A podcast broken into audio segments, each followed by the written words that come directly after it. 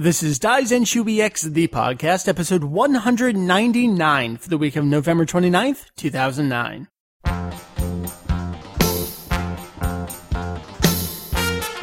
Hey, hey, welcome to Daizenshuu EX, the podcast. the podcast an extension of the all-encompassing Dragon Ball fan site. Daizenshuu EX. Forgive my weird dialogue as I take my headphones off because I realized I don't need them. We cover anything and everything Dragon Ball in hopes of enlightening. And a little bit of song and dance. Song and dance again. You did a little song at the beginning of last episode. I did? Yes. Oh. I know, but you don't listen to the show, so you don't remember these things. Right, I don't remember the stupid crap I do from week to week. I try and purge it from my memory. I don't blame you. Hey, Meri. Hi, Mike. Uh, it's you and I again for the non-topical portions of the show. Right, I have nothing valuable to contribute to today's topic, I'm afraid. That's fine. We bring in people in. We'll talk about that. Meri, it is the day supposedly that the show is coming out. Uh, it's a fantastic holiday weekend going on. Things Oh, yeah. are busy.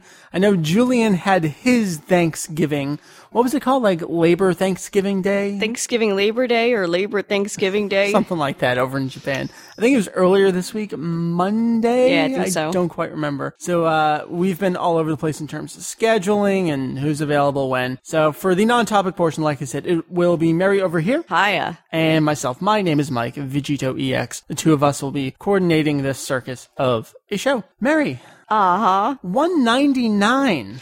You're right, that was a lot of nines. Can you believe we made it this far? How many years has it been? Uh, I Four? believe it was November 05 when I randomly decided, hey, Julian, let's talk into microphones for a little bit and start the show. Yeah. 200, nearly 200 episodes later, here we are, and we're gonna do shenanigans next week. We are. Let's talk about what's going on next week. It's strange to start off the show by talking about ourselves instead of you know, the franchise we're here to talk about anyway, but we'll allow ourselves this little bit here. We are having a little celebration next week uh, for 200 episodes. Crazy. I I cannot get over that. I'm sorry if it sounds a little weird, but it's genuine. I can't get over that we've gone this long talking about the show week in and week out. Especially with so many review episodes in a row. Oh god. That just shows uh, that Dragon Ball is still relevant today. it's relevant to the market of selling terrible things to people who continue to buy them. Oh, snap. I, I think that says something about me as much as it says something about the companies. Anyway, Meri, next week we're having a little shindig up in New Brunswick, New Jersey. Uh, episode 200 will already be recorded at that point, so we're just gonna get together, gonna have a little meetup, uh, meet friends of the show, listeners of the show, some of us that are on the show. We're all going to get together, just have a good time. The details are linked on the website, on our Facebook page, which I really need to stop neglecting as much as I do because it has over 400 fans on it right now, which is more than the DZX Twitter does. So I see where the people are. I will pay attention to the Facebook more than I do the Twitter. I make think they promise. both have their audiences, though. They do. They Twitter do has a different purpose. Mm-hmm. So check out the pages there. It's going to be at Sapporo in New Brunswick. I forget what street it is. You just get off the train and walk straight for a little bit and you're there. Uh, I'm, Meri, what do you want to say? 5 p.m.? Uh, yeah, it sounds reasonable to me. Let's go with that. We're going to meet up at 5 p.m. Uh, a couple of us will probably already be there ahead of time, just getting things roped off or whatever the hell we're doing inside. Uh, come join us. I guess we'll just stay until we're done. Really? We'll eat until our hearts stop. we'll eat till our hearts stop. And maybe we'll end up going to a different bar afterward. I have no idea whatsoever.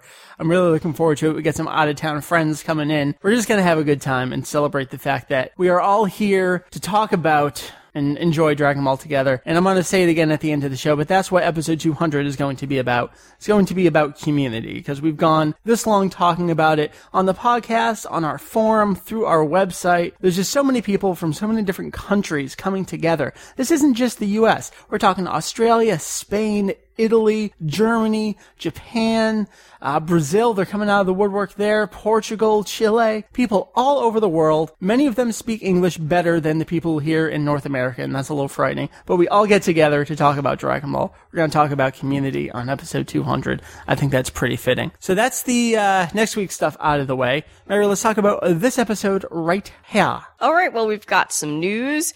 We've got a review of Attack of the Saiyans. Uh, it's a near final review with Kendamu from the forums, also known as Josh. Yeah, I say near final on that because I'm not quite done with the game. I'm closing in on the ending. I'll be saving my final thoughts for the written review up on the site. But look forward to that. Remember, you have not played it. Right. Do you and have any interest at all? no, Okay, why is that? I I don't know. I'm burned out on games in general lately. Do you enjoy the kind of standard Japanese RPG in the first I don't place? even know what that really means. You never played Final Fa- I mean, I actually played Final got you to play Fantasy through VII, and that's it. Yeah. Other than that, I don't think you ever have played through a JRPG before in your life. Uh, nope. Okay, so very foreign to you, sorta. Exactly. In more ways than one. Uh, after the review, we've got a pretty slow releases schedule for December, but we'll cover them anyway. And uh, we got a couple emails. Before we get into what little news is there, uh, last bit of housekeeping. The written review of the Dragon Box indeed went up with the podcast last week. I wasn't entirely sure if I would meet my deadlines,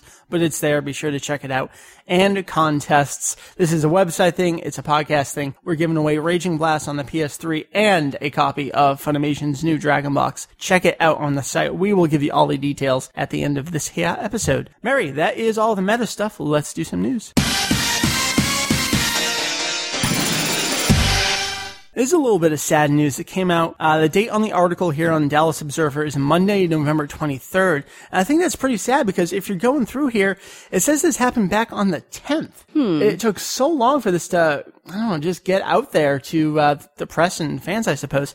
Chris Rager, who plays Mr. Satan in Funimation's dub, uh, was involved in it's difficult to tell from the article here. It says that he was in a car with his wife and they ran out of gas and then he got out and it's not clear if he was hit by a car or fell off something, but he's been in the hospital and not doing too well.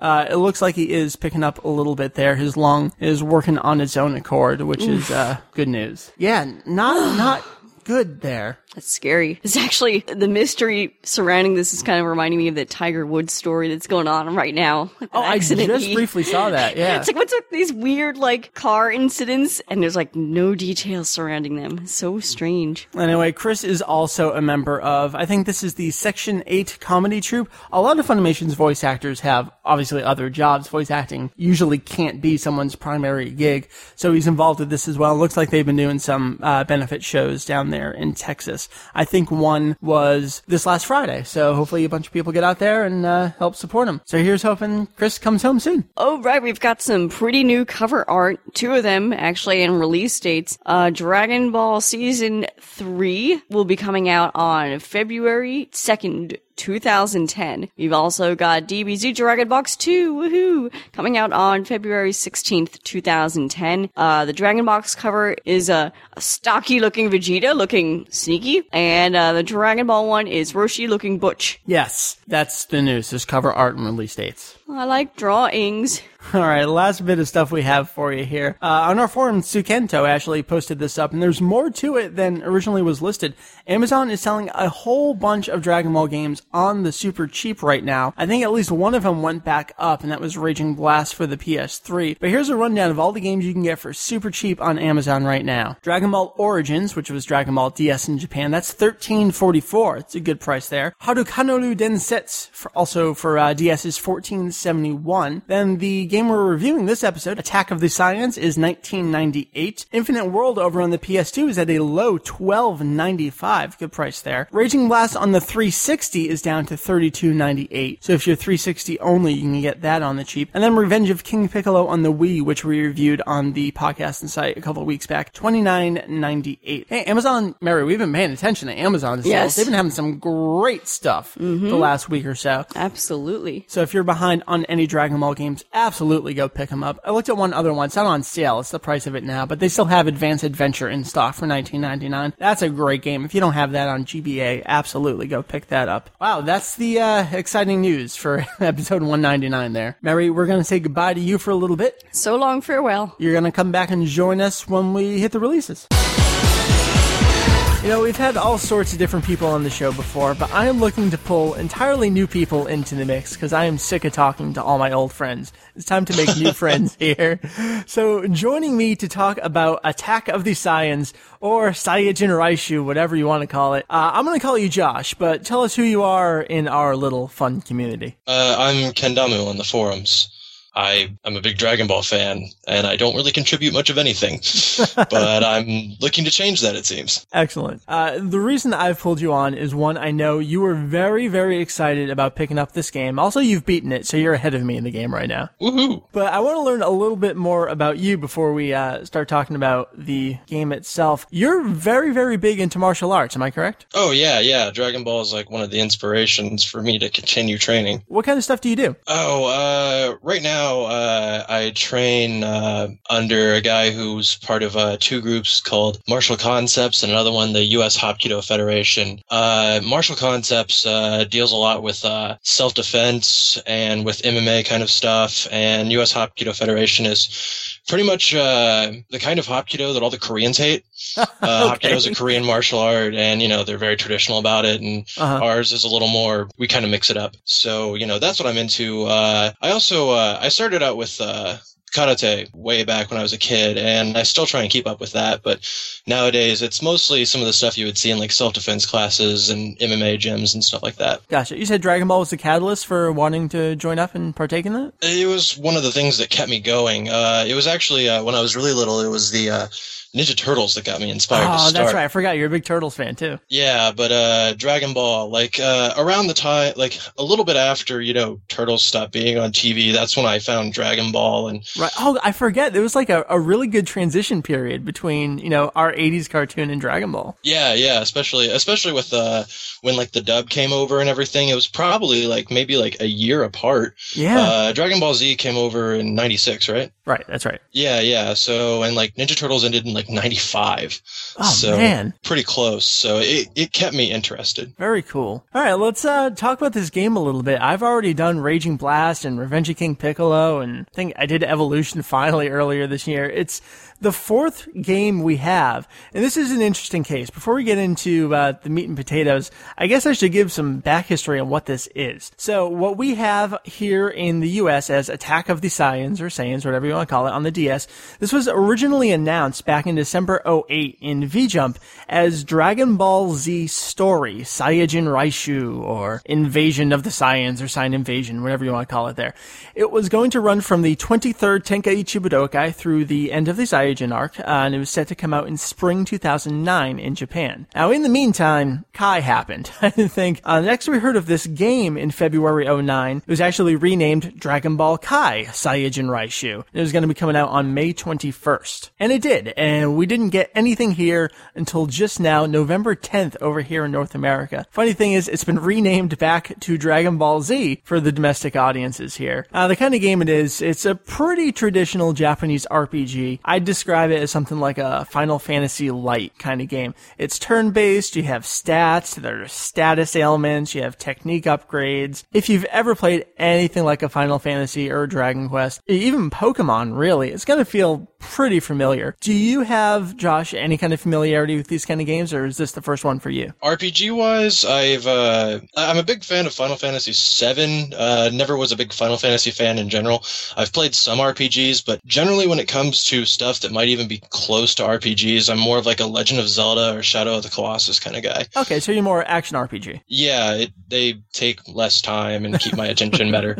Gotcha. Were you able to jump into this pretty easily? I mean, it's attack, item, defend. Yeah, yeah, actually uh, easier than uh, I thought I was going to. I mean, I saw some of the Japanese clips and you know, looking at the little menu thing, I was just kind of like, hmm, is, is this going to be easy? And then after I got it, I was looking at the instruction booklet and it was talking about distributing points and stuff, which I've never had to do before. And I was like, Right. Uh, you know, but actually it was pretty easy. No, the distributing points, that's a funny thing. I, I'm the kind of guy who does not read the instruction manual at all. So I just pop in the game and start playing. And I think it was probably a good maybe five hours in before I realized oh, I'm gaining AP. I can upgrade, you know, my health or my special attacks and stuff. You know, as soon as you do that, the game starts becoming a lot easier. Yeah, definitely. It's uh actually uh, a little too easy if you sit and grind, but you know, uh, but yeah, like distributing and everything, you know, it definitely makes things a lot easier. You know, you don't have to rely on you know what everyone's exactly good at. Yeah, and I think that's one thing that makes it quite different from maybe something like Final Fantasy, where you're very used to using, alright, that's a machine, I'll use lightning based attacks. That's in here, and there is a little bit of that, but all the characters themselves don't really have, I don't know, any way of using elemental attacks other than items. So, did you find that you basically just used the standard physical attacks until you took on a boss, and then you just kind of spam your supers? Yeah, basically, that's what I did. Uh, essentially, uh, I just use the basic physical attack. Sometimes I use some combos if I was bored and felt like watching something cool happen. Right. But in general, I just kind of, when it came up to a boss, I just, you know, spam my uh, combos, uh, built up my rage meter and did one of those like really cool like ganging up on them kind of sparking combo things. Right, right. Yeah, that's how I've been playing the whole time. All right, we'll come back to the gameplay. I do want to focus on some other stuff too, even though gameplay is the most important. Kind of want to lead it off with that and tease you and then come back around to it. Talk about the presentation of the game, the video and the audio.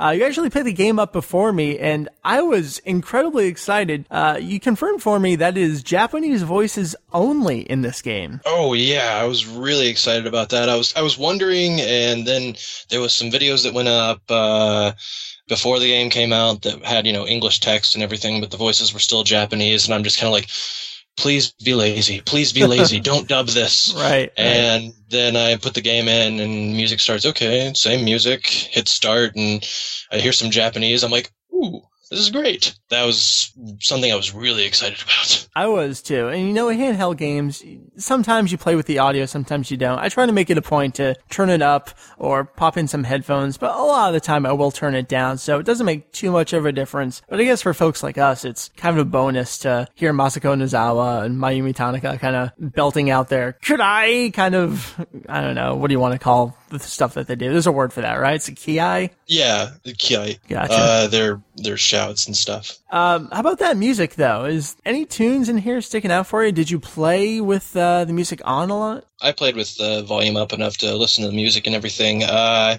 let's see, the Pilaf Castle music uh, reminded me of I think it was like an NES Dragon Ball game or something. Mm. Um, and uh, the uh, battle music itself, like the general battle music, I really liked that, and it kind of reminded me of uh, something from like the uh, SNES Dragon Ball fighting games, uh, just just vaguely. But in general, uh, I don't know. The music seemed pretty good for the levels that you were uh, like. As you go into specific areas and they have a context as to why you're there, the music was good for that. Yeah, I'm with you. Nothing is terribly jumping out at me. There's a couple here and there. Uh, right now, I'm in the Devil's Toilet area. I think it's got some neat music to it. There was an Ice Palace I was in earlier. I think that was in Yunzabit Heights. I thought it was actually really, really mellow and kind of haunting sounding at the same time. That was probably one of my uh, jump out songs that I was uh, really digging. But overall, it just feels kind of all right. It, it's handheld music, but I'll I'll agree with you. A lot of it felt very 16-bit, kind of the old Kenji Yamamoto music we're used to. There's one song I can't remember what it is, but it reminded me so much of a tune from Legends. Uh, I wish I remembered what it was off the top of my head, but you can definitely feel the influence in there. I think. Yeah. Oh, actually, now that I think about it, uh, there was this one area. It's uh, like a crystal kind of place. Um, I think it's up like on the north end of the map.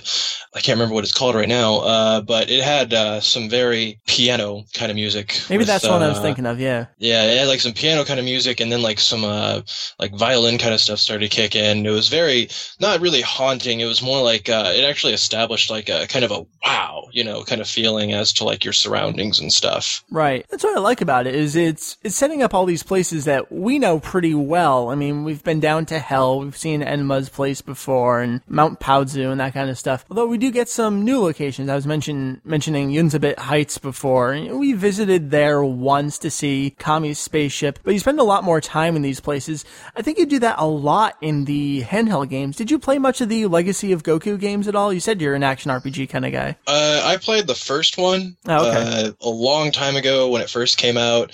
Uh, it was pretty decent, but after Supersonic Warriors came out, I just kind of said, "This is my Dragon Ball Game Boy game." so that's funny because I did not play the first Legacy of Goku, and I only just this week got in my own personal copy of the first Supersonic Warriors. The thing I wanted to mention is uh, on the all the Legacy of Goku games, they were the same kind of thing where I felt you spent more time in these locations than you saw in the actual series. And even though those were American made and this is Japanese made, I think handheld feels like a good place to kind of explore these locales a little more than we got to see otherwise. Yeah, it, it definitely is. Um, there, there was uh, there was a lot of nice little throwbacks and stuff like that. You know, like when you were saying Kami spaceship. You know, uh, seeing that as I was walking along, it was just kind of like, oh, cool, Yeah. spaceship. You know, Yeah. I walked over and I tried to interact with it and stuff, and it was like, hey, yeah, it's a thing. You know, you're not supposed to know what this is yet, even Right. though you've watched this a billion times. But you know, it, there was a nice, there was a lot of nice little things in there. Like you could go to Goku's house. You know, you could go to Muscle Tower, all that. Right. Let's talk about that. It's pretty self-aware in a lot of places, including some fantastic references. There's a ghost in Baba's place, uh, above her. I think you go up to it, and when you talk to it, it says it's a secret to everyone and gives you free money, which is the most amazing Zelda joke that they could have pulled in. oh wow, I, I don't even, I don't even know if I noticed that. Oh, you, know, you I- have to go do that. And then after you go back to him, I think he says, I don't have anything left to give you or something like that. But there's some pretty funny self-aware dialogue where, again, very similar to Zelda, uh, almost Link's Awakening, where the kids would tell you how to save and then say, I don't know what that means. There'll be things in this game where they'll say something and then it'll just go dot, dot, dot, just kidding, as if it's from a narrator's perspective, just kind of messing with you all along the way. it, it's very standard RPG-ish kind of stuff. I think you know. I mean, Right. at least it's you know better than "Welcome to East City," "Welcome to East City," "Welcome to East City." Right, everyone's got something funny to say. They, they're only a little one-line NPC, but at least they have some kind of character to them. Exactly. How about the uh, graphics work overall? I mean, we're playing on the DS, so we have some room to throw in some extra special effects and that kind of stuff. Overall, to me, I'm pretty happy with how colorful the game is, and it's I don't know, it's exactly what I want out of a DS RPG, I guess. Yeah, the uh, the maps uh, actually, uh, you know, they look better than your standard. I mean, even though like a lot of the stuff that I saw in this, you know, seemed like your 16-bit era kind of stuff. Yeah, The maps themselves look something a little more PlayStation era to me. yeah, you know, and I thought that was I thought that was pretty neat. So uh, you know, just playing around here, uh, I really like the graphics in this game. I mean, they're colorful, they're detailed, but they're not too far thrown out of like that 16-bit era that you know I would be into playing RPGs and stuff like that. You know, it's not like they tried to like make everything 3D or something and it come off looking all Nintendo 64. Yeah, I think you nailed the time frame reference where it'd be kind of early 32-bit RPGs where they're still doing 16-bit style but throwing some extra stuff on top of it, which makes sense for what the DS is. I think that's a, a good place for it. Exactly. Any extra special things jump out at you about, I, don't know, I, I guess just the graphics in general? Something that I ran into problems with were those backgrounds. As much as I love them and as detailed as they were,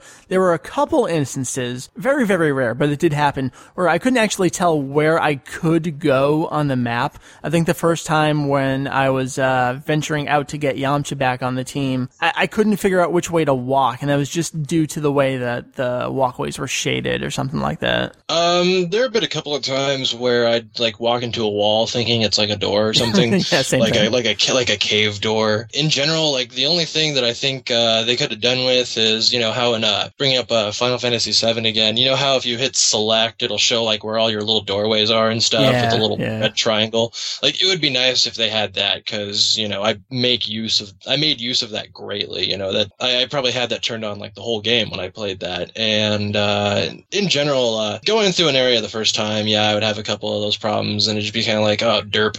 You know, after getting used, after going through the area once or twice, you know, it was pretty easy to navigate everything. Yeah, I'm, I'm with you on that. I guess let's take it back over to some gameplay stuff because th- that's the majority of the conversation I think we're gonna have, and we should uh, get negative right off the bat here with all the emoting going on in this game. Oh, yeah. And the problem is not that they're doing it; it's that it takes two to three seconds after they do it before their next bit of dialogue comes up. Yeah, and it seems like they do it with every single line too. Yeah. You know, uh, you know, someone starts to exclaim something, you see, uh, you know, uh, exclamation point. A couple of seconds pass. And then you see the line and who's talking and everything. And then, you know, someone else asks a question. You see a question mark above their head, and a couple seconds go by. And oh man, it was just a little too slow, you know, considering that I know the story already. I think that's what's killing a lot of us right now is we just got in the Dragon Box. So we're watching those episodes. We're playing those episodes in the game. So we know what the next line of dialogue is. And you can skip some stuff if you press start, but even when you change the dialogue speed to fast,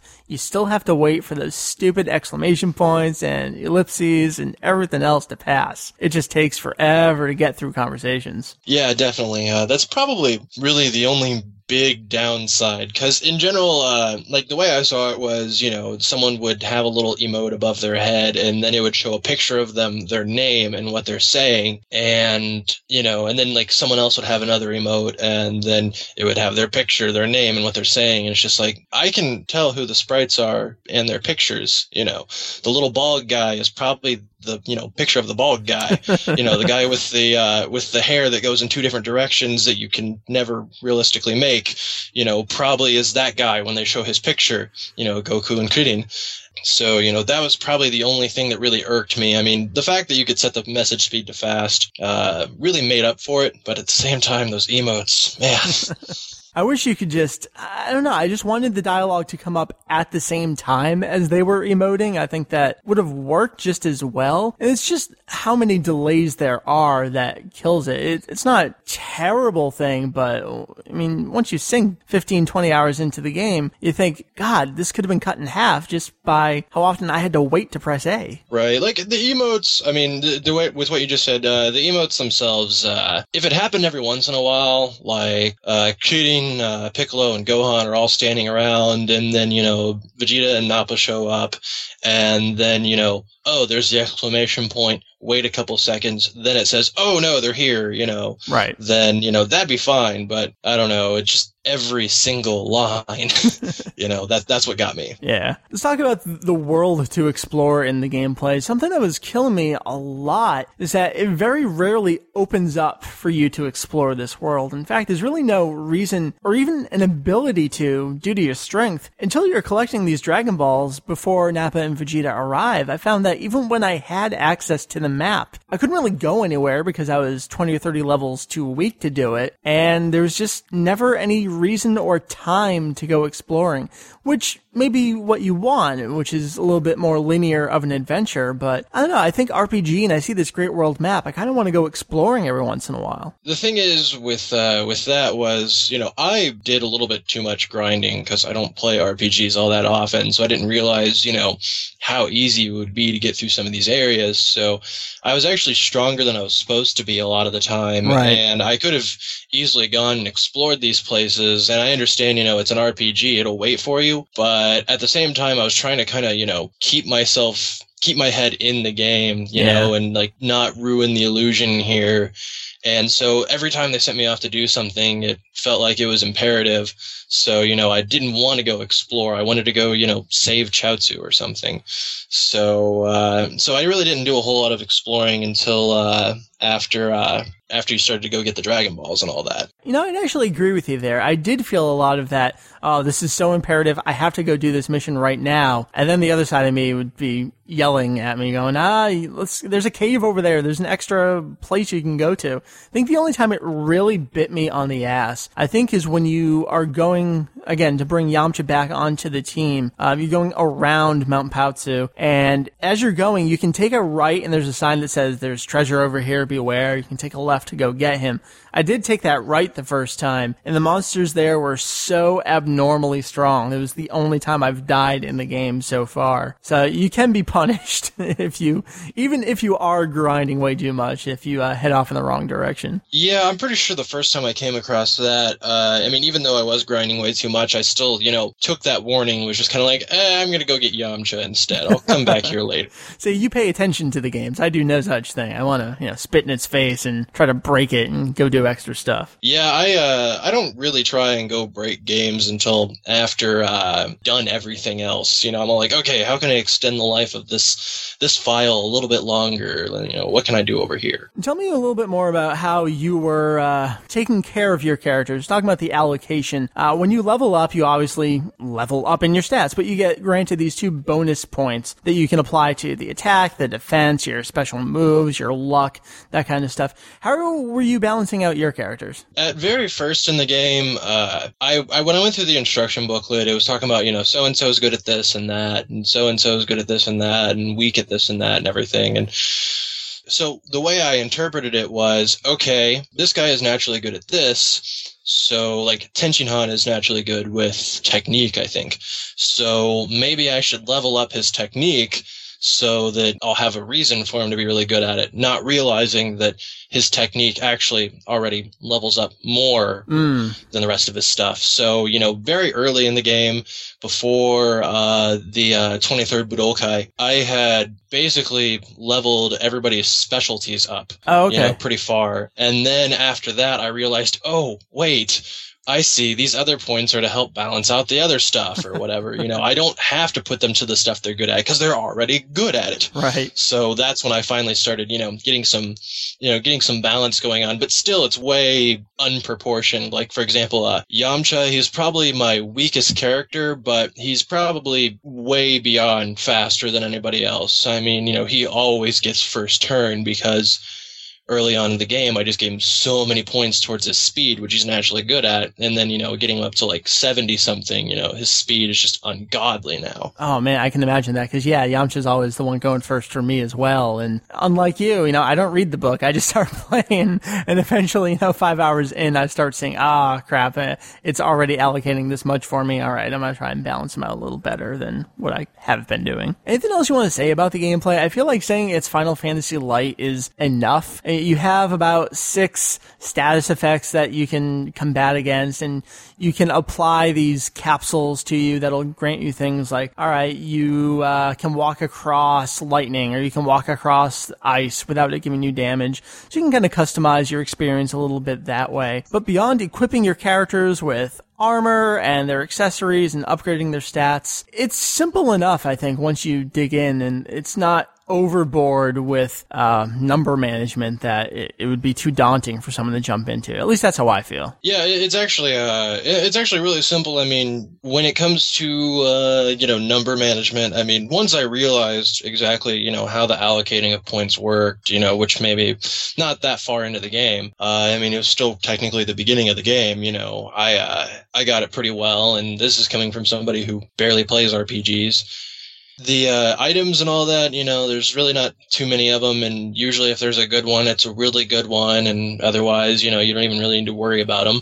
Right. And uh, the the stuff that you're talking about, like uh, being able to walk through lightning and stuff like that, you know, there's some really good items. Like for example, I normally kept uh, the uh, heavy karate outfit, the Shenron's blessing, which is basically all that stuff like the poison gas and the lightning and all that stuff. You know, Mhm. you can walk through pretty much anything Right. And uh, the dragon radar up the whole time. So I don't know. All I have to say is uh, about the gameplay is uh, during the battles. Uh, I don't know. It kind of reminded me of uh, like they were trying to do an updated version of the stuff you would see in like uh, the Legend of the Super Saiyan on um Super Famicom. Okay. Yeah, uh, you know how with all the you know speed line effects and Mm, you know right, stuff right. to really you know replicate you know, how the show feels and everything. You know, like even with basic attacks, they would run in and you'd see like the flurry of fists and feet, you know, or uh, the way they'd knock people into the air and knock them into a wall or something, and the way everyone would teleport around. Right, and, right. You know, that that was something that really did it for me. Yeah, I think one of my favorites is Piccolo, where he knocks them off screen, extends his arm off screen, and then drags them back on and starts pummeling them again. Yeah, I actually remember when I first uh, played as Piccolo, I tried out that combo because I think you get it right off the bat. Yeah, yeah.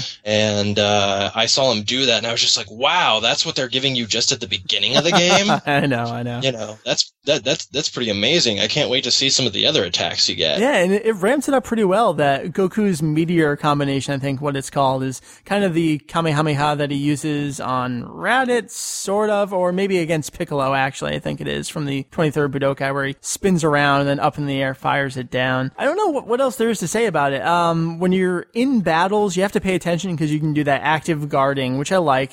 So you can't just sit back and just keep pressing A over and over and grind it out. Yeah, actually pay attention to what you're playing. So props to them for that. Yeah, uh, the only thing I would have to say is, uh, you know, going back to uh, Legend of the Super Saiyan again, the one thing that, you know, I, was comparing it to that because that's the only other Dragon Ball RPG I can think of that I've played. You know, the only thing that I liked about Legend of the Super Saiyan better was the way you traveled around the world map in like that Budokai 3 kind of way. Mm, yeah. It, it would have been nice. I mean, because I know the DS has the power to do it. It would have been nice to go around the world map something a little bit more like that than you know. Just a little uh, box. you have this little yeah, you have this little cursor, and it's like, hey, um, how about you go over here and walk around for a while because you know you're the strongest people on Earth, Right. and this is you know the Saiyan arc. Let's not fly. It's so true. It's so true. I, I feel like there are a couple of budget areas where everything else seemed overproduced, and the world map is just a map with a box. Yeah, but that that was really like the only thing besides the besides the little dialogue, the uh, emotes, and you know cursor box world map thing. You know, pretty much everything. I liked pretty much everything about the game. You know, my only tip is you know don't level too much right away. That's true. Otherwise, there will be no challenge. I mean, I beat Broly in like five minutes. Oh, you spoiled it. oh, no, it's edit fine. it out.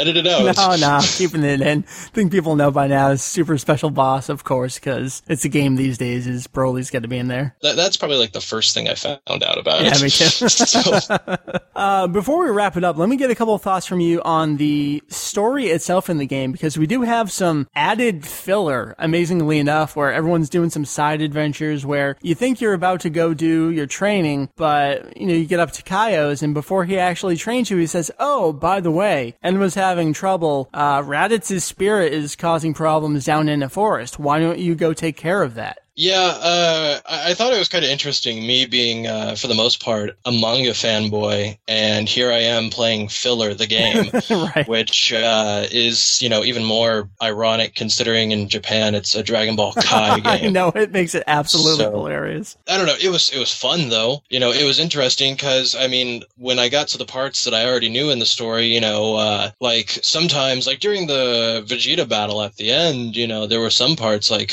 right towards the very end where I'm just kind of like, okay, I want to get to the next fight, and I'm skipping through stuff when I can, Right. you know, because I just watched these episodes on the Dragon Box, you know, the other day. So I'm just kind of like, ah, but with, you know, the stuff like what you were talking about, oh yeah, En was having some trouble, you know, go here and do this. You know, I actually stood around and, you know, listened to, you know, what was going on. And it was nice and it was kind of refreshing to pad out the game when you're actually interacting with it. I'm with you. I think it's another case where I'm having conflicting thoughts, So, where I do want that new material to make it a little fresh so I don't feel like, yeah, I just watched it, let me press start skip it, then what's the point of even playing if I'm just going to skip it? But then some of them, I don't know. Running around with Bubbles and Gregory. I, I thought running around with Bubbles and Gregory was kind of funny. Uh, it, it, I mean, it's just kind of like, really? Bubbles and Gregory? But still, it was like, really? Bubbles and Gregory? Right. That's funny. Really, I think uh, original material is going to be put into Dragon Ball games in the future. I would rather it be more like this rather than like, I don't know, Shin Budokai 2. You know, I've only played the first one. What is so terrible about the second one's story that just made it so horrible in people's minds? The second one's story, um, I didn't listen to the whole thing as I was playing through because because it looked so much like bad fan fiction, Right. you know, just like a few cutscenes into So it. Everyone's like, described it. yeah, uh, essentially what they're trying to do is every single playable character in that game, they're trying to find a way to bring them into the story Oh, okay. at points over and over. It's like, okay, so they brought back Frieza from hell. Okay, cool. Um, I'm gonna go kill him now. So I did. And oh, by the way, um, Babidi cloned Frieza's spirit four or five times, and he's attacking various cities. uh, even though he's been killed twice, thrice already. Gotcha. Uh, go fight a bunch of Friezas, you know, or uh, here's Bardock.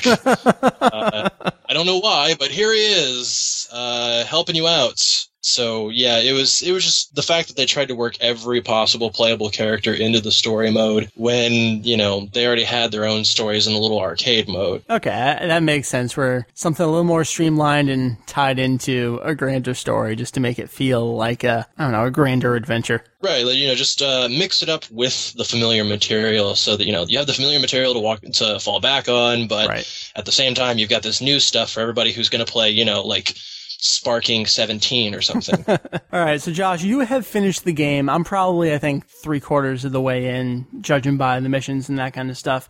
Uh, what are your? Um, I guess I'll get your final thoughts on it since you're done with it. Would Would you recommend it? What kind of audience would you recommend it to? I would I would recommend it to like I recommend it to a friend of mine who plays Pokemon because and who plays like Final Fantasy and stuff Yeah. because he wanted an RPG to play that wasn't too time consuming. It's like oh well it's a DS RPG and it's a licensed game. It's not going to take up that much of your time, but it was done really well for what it is. And I would definitely recommend it to Dragon Ball fans because I mean it's something original an original way to interact with the story you know besides you know hey uh, go fight this guy okay you know go fight this guy right. so uh, I think we're both overdone with that. yeah, but yeah, overall, uh, it's it's really good. Uh, I you could probably get it done in about twenty hours. I've I've played it for up to forty, but that's because I felt like getting Goku up to level ninety nine and seeing how broken the game would be. Right. Right. But uh, it's a good game. It's definitely worth uh, what is it like thirty bucks? Um, yeah, it's 30 retail. It's 20 on Amazon right now. Yeah, well, 20 then. It's definitely worth 20. I mean, you know, if, if people are waiting for a price drop, that's fine too. But if you're any sort of interested in RPGs at all and you want something that's not too heavy, you know, you can just pick up and play for a little bit, then uh, it's definitely worth the $30. You know, it'll it'll eat up about 20 hours of your time before, you know, you get really far into it. I think that's about where I'm at as well. You know, I'm looking for something that's about that length. I don't, I don't have time to sink into a 40, 60 hour, you know, main story without side quests RPG. Looking for something that's, I've talked about this on this show and other shows. I like easy games just so I can enjoy the experience and, you know, mix it up with some other games at the same time, not have to worry about what's going on. And it's familiar territory. I like how you mentioned you can fall back onto that when you're not doing the uh, extraneous side quests. I think this is what I was looking for right now. And even though it's not amazing in every respect, I think it does just about everything well enough that it was satisfying that RPG itch for me at the moment. But then at the same time, I really want to drop it and start playing Chrono Trigger because I've never played that before. Uh, well, I, I think uh, if Dragon Ball had more RPGs out there, like as many as they had fighting games out there, this game we'd probably be going, oh god. Another one, yeah. But you know, with all the sparkings and all the Budokais and everything and and all that, you know, this is uh like uh like Dragon Ball DS was, you know, or like how um, Tenkaichi Daiboken was, you know, uh, those were uh, you know, it, it was fresh, even though it wasn't great. It was fresh. Right. It's not fresh gaming, but it's fresh for Dragon Ball, and that's kind of what we need right now. Exactly. All right. Well, I'm not done. I've probably got another. I don't know. I'm wildly guessing due to the nature of the way I grind and what the story is left. I'm, I think I got about five hours left in the game, but we'll see. I think I'm 17, 18 in. I'll be doing a full written review on the game that we'll be putting up on the site, but thank you so much for joining me. It's lovely to get fresh voices on the show and people that have decent microphones and know what they're talking about and my kind of guy. Yeah, thanks for uh, thanks for having me. I, it, it was quite the surprise. You know, I'm I'm happy to be here. So, uh, do you have anything you want to plug before we're uh, done with you for the show? I have a YouTube channel. Sometimes I talk about Dragon Ball stuff. Uh, YouTube.com slash Kendamu, K E N D A M U. Uh, and I also have a blog, which I uh, plug when I make new entries on my Twitter account. That's twitter.com slash Kendamu. So, you know, if people want to follow me around and see what I do with my life, uh, there you go. Excellent. I love it when it's simple, or it's the same username everywhere. Yeah, definitely. I, I try and do that. Uh, I mean, I've, I've got two usernames, and that's mostly the one I use for Dragon Ball stuff. Excellent. All right. Well, Kendamu, Josh, thanks for joining us on the show. And uh, here's hoping if an actual sequel comes out, we'll talk to you again then. Looks like there's four things coming out in December. I'll get you going here. December 4th on a Friday. I can't believe this is still going. I always think it's going to be the last volume in this series, but we've got another one. The TV version anime comics Dragon Ball Z Majin Buu Fukkatsu-hen, or Revival Chapter Arc, whatever you want to call it. Volume 6. Yeah, it turns out 5 wasn't the last. Now we got 6. Coming out from Shueisha. This is, as Julian loves to put it, the redundantly redundant anime manga. 730 yen over in Japan. Meri, I hate to do this to you, but tell me what's up in Spain. All right. In Spain on Wednesday, December 9th, we've got the Dragon Ball Z Dragon Box Volume 7 Region 2 PAL DVD release. These are sets of two disc packs that were previously released. This is 10 discs covering episodes 248 through 291, retailing for 59.95 euros. You can get more info on zonadvd.com. The same day, Dragon Ball Volume 1 Remastered Edition, La Saga del... Oh, Jesus. Okay, wait. Oh, sorry. I, I, this is what I get for not like previewing what you know, scanning with my eyes what I have to say. I just go into it. La Saga del 21, degrees. Torrento de Artes Mar- Marciales. Marciales. It sounds to me like the 21st Tenkaichi Budokai. Yes, Meri is episodes 1 through 28. Okay, So, yeah. Thanks. Uh, again, reaching to PAL discs, six discs total, like you said, episodes 1 through 28 with lots of languages. Japanese, Castilian, Catalan, Basque, and I can't read that last one. Garlic? Garlican? Galician garlic. yes, it's in garlic, Meri. The subtitles are, in Castilian. Uh, this retails for 49.95 euros. Again, we got a link, uh, on zonadvd.com where you can get more info. That reminds me of making fun of what the subtitles are there in the languages.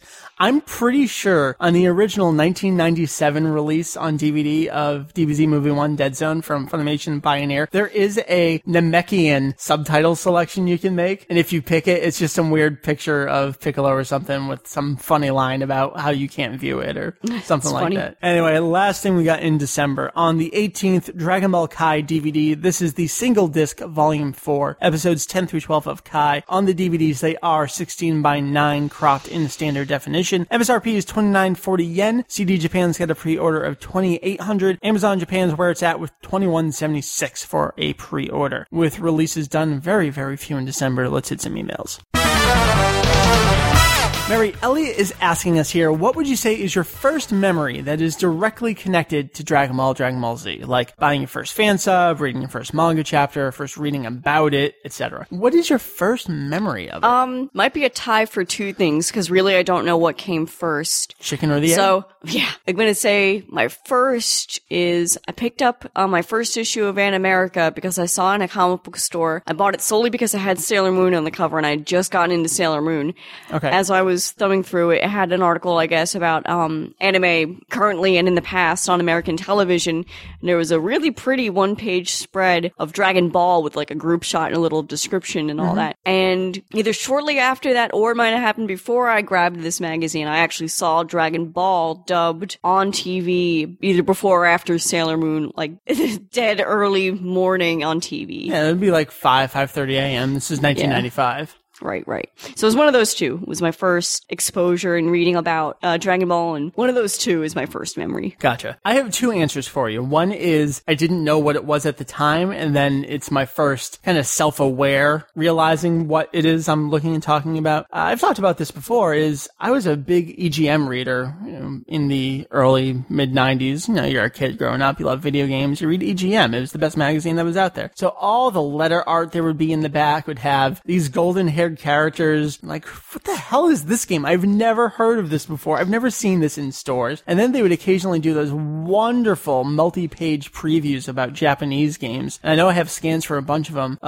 up from an old podcast episode. Maybe I'll try to link that with this. believe I have the Super Butoden 3 one from Super Famicom, uh, all scanned up. So that was the first time I ever remember seeing it, but I had no idea what it was. And then, of course, the first time I ever consciously was aware of what I was doing and seeing and enjoying was after after DBZ first aired in syndication here in the U.S., 1996. After episode one, uh, my buddy Ryan gave me a call and told me to watch episode two of it the next week. So I can't say that I came in pre-Funimation or with the very first episode. Meri, you got me beat by a year yeah. with seeing the original dub. I have no problem saying that Funimation bringing it over here allowed me to, you know, kind of learn about it and see it and that kind of stuff. Those are my uh, earliest memories about Dragon Ball. Meri, could you read me here? We have an email from Jackie Chan. Wow, that's phenomenal. All right. On the forums, a lot of time I see that when someone asks why Funimation didn't finish the Ultimate Uncut editions, people reply from what I've seen is that they say if they did finish them, there would be no need for the Dragon boxes in the US, but they already did do full screen releases for Dragon Ball and Dragon Ball GT. So my question is, are the people on the forums right? And is that what would have happened with Z, or are they just guessing and we still would have gotten the Dragon boxes? Here's the thing I really need to make clear. Any prediction anyone has ever made about what Funimation will do with DBZ has turned up wrong. We never, never know. And the amazing thing is, it's always great for business. They always do fantastically whatever they do with the DBZ. I think that's what drives us nuts. No matter how much people get pissed off, they Right, still end up making money. We don't know what the behind the scene reasons were for the cancellation of the Ultimate Uncut Edition release on DVD, followed by the season set. I have a theory, and that is just um Um, single discs single, releases yeah. are going the way of the dodo, and that, was, the coming- time. That was the tail end of, can we really keep doing this? They got, I think, 27 episodes in. It was nine volumes. They just couldn't sustain that going forward for probably another year or so up through the end of the Namek arc where they would have gotten to episode 67. So in some capacity, I think it was a good idea to cut their losses there and even to cut their losses with the fans. Problem was what came next, which was the Orange Brick season sets beginning in 2007. Now, if they had completed the Ultimate Uncut Edition, whether it was single discs or if they moved into thin packs with them, if they had completed a 4x3 release of 1 through 67, and then we already had 4x3 uh, hybrid releases of 67 through, or 68 through 291, would we have needed a Dragon Box? Well, no one really needs a Dragon Box release. It was something we really, really wanted, and it had more to do with the treatment the show got. completeness. In, the, in I mean, in completeness, theory, I mean, we have the majority of the series with the old single releases, just Right, right. you know, not counting the one through sixty, whatever. Um, but for the most part, that was the whole rest of the series, and that was good enough for a while. But given that you know this pristine version exists in Japan, you know, it was one of those. It's not a must-have, but it would be a nice to have. It was nice to have, definitely. And Funimation was really at this point moving towards consistent releases for everything. I mean, you look at what they were doing with Yu Yu Hakusho was, alright, we did all the singles, let's go back and do nicer, more compact versions of everything. This is just where the industry was moving. It's where Funimation was themselves leading the industry. Then we got the Orange Bricks and, you know, that just, that was a whole different conversation and luckily one that is basically over at this point, which makes us feel pretty good. So your question of, I don't even know what your questions are anymore. Are people right that if they completed the Ultimate Uncuts, we wouldn't have gotten the Dragon Boxes? I don't think so. It seems pretty clear that since Funimation did it, they've been interested in doing it, or for whatever reason, it became financially viable and profitable for them to do it. I don't know. I don't know. I mean, it all boils down to they're not going to do something if it's not going to be profitable. right. And you got old farts like us that are like, yeah, I'll take our money. It's a great point to make. Funimation is wholly owned by Navarre, who is a public company. Their goal is to make as much money as possible. Fans be damned. Yeah. Unless what they do for fans makes them the most money. I mean, this isn't just, you know, a kind gesture out of the goodness of their heart. I mean, yeah, it's totally sweet and they Makes really, they didn't have to do this, but no. there's something in the, something in the stars that says, uh, bringing Dragon Boxes to America is potentially profitable. And I'm happy. I still think the most logical thing for them to have done would have been, all right, we finished the Orange Bricks on DVD. We've got 1080 prints of those. Let's do Blu-rays of those. For whatever reason, that didn't make the most business sense. No, I don't think it does with. because of Kai's existence. I, I think that is definitely what's going on. Is Kai kind of negates whatever plans they may have had for that. Even though it is a totally different treatment in that, you know, it's far less episodes, it's censored. Mm-hmm. They could have said, you know, "Oh, we different have music. a one up on Japan. We have a high def release of Dragon Ball Z. It just lacks a lot of details and the cropping Right. and whatnot. Well, I mean, I guess Kai's cropped too, isn't it? well, the Blu-ray release isn't. Mm. Yeah, but they get the whole wacky aspect ratio and definition. Oh god, makes my brain hurt. Dragon Ball releases, giving us fantastic conversations since And migraines. in my reign since 1995. Meri, if people have questions, comments, concerns, all that good stuff, they can send us emails. Where are those Yeah. going to? You send your emails to podcast at daizex.com. P-O-D-C-A-S-T at D-A-I-Z-E-X dot com. You can also find us on Twitter, uh, as a group, DaiZeX, D-A-I-Z-E-X for site news and announcements, and individually as VegettoEX, Saya Jedi, and Meri TOT. And of course, I will plug the Facebook page. Very easy to get to. Facebook.com slash DaiZeX, D-A-I-Z-E-X. I put up, uh, links to new things that are going up on the site. I posted up links to, uh, those video game deals before they're going up on the website. So it's a great way to keep in contact. If you're not into forums, the cool kids are still on Facebook these days, and I just have to man up and Are, acknowledge are that. you saying your forum's not cool? I said no such thing. Okay. We will talk all about that next week on the show. Before we uh, wrap it up, though, let us reiterate our contests.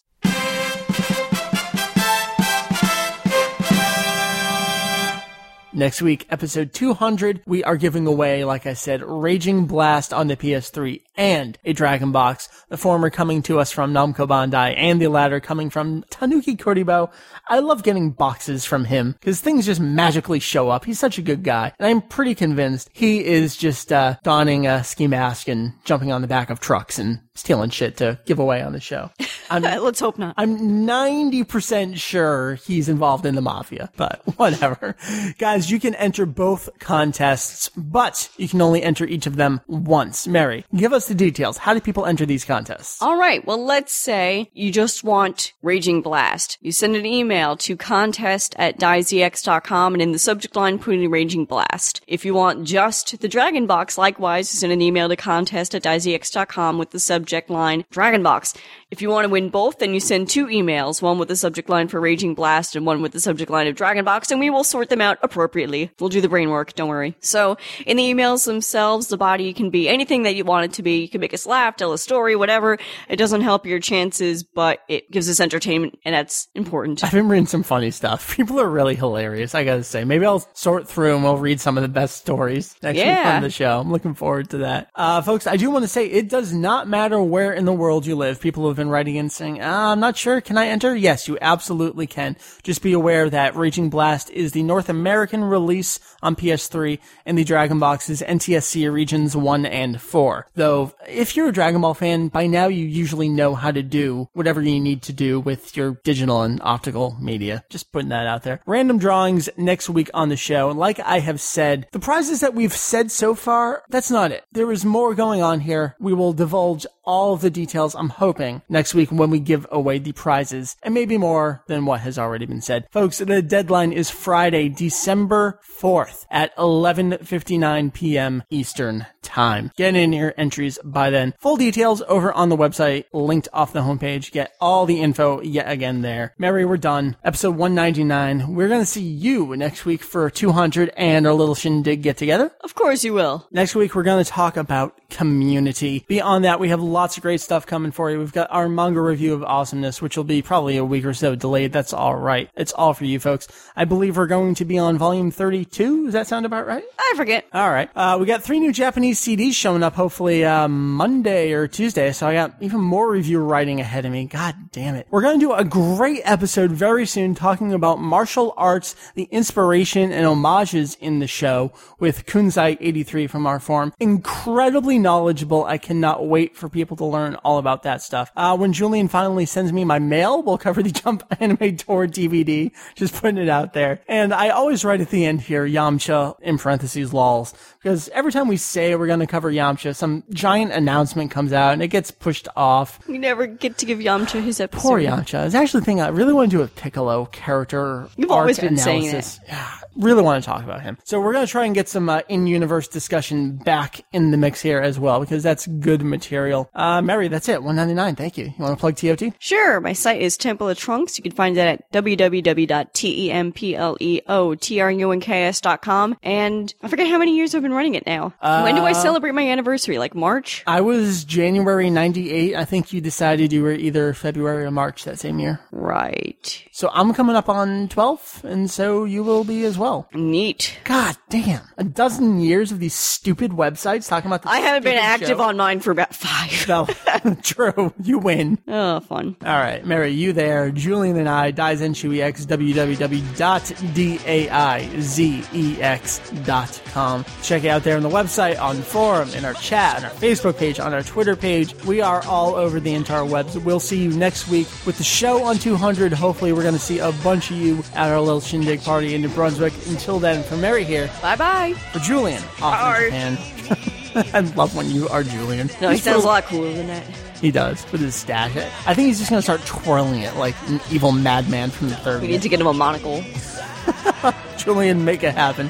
My name is Mike Vegito EX, and we'll see you next week for 200. Thank you for listening to Daizenshuu EX the podcast. Look forward to seeing you next time.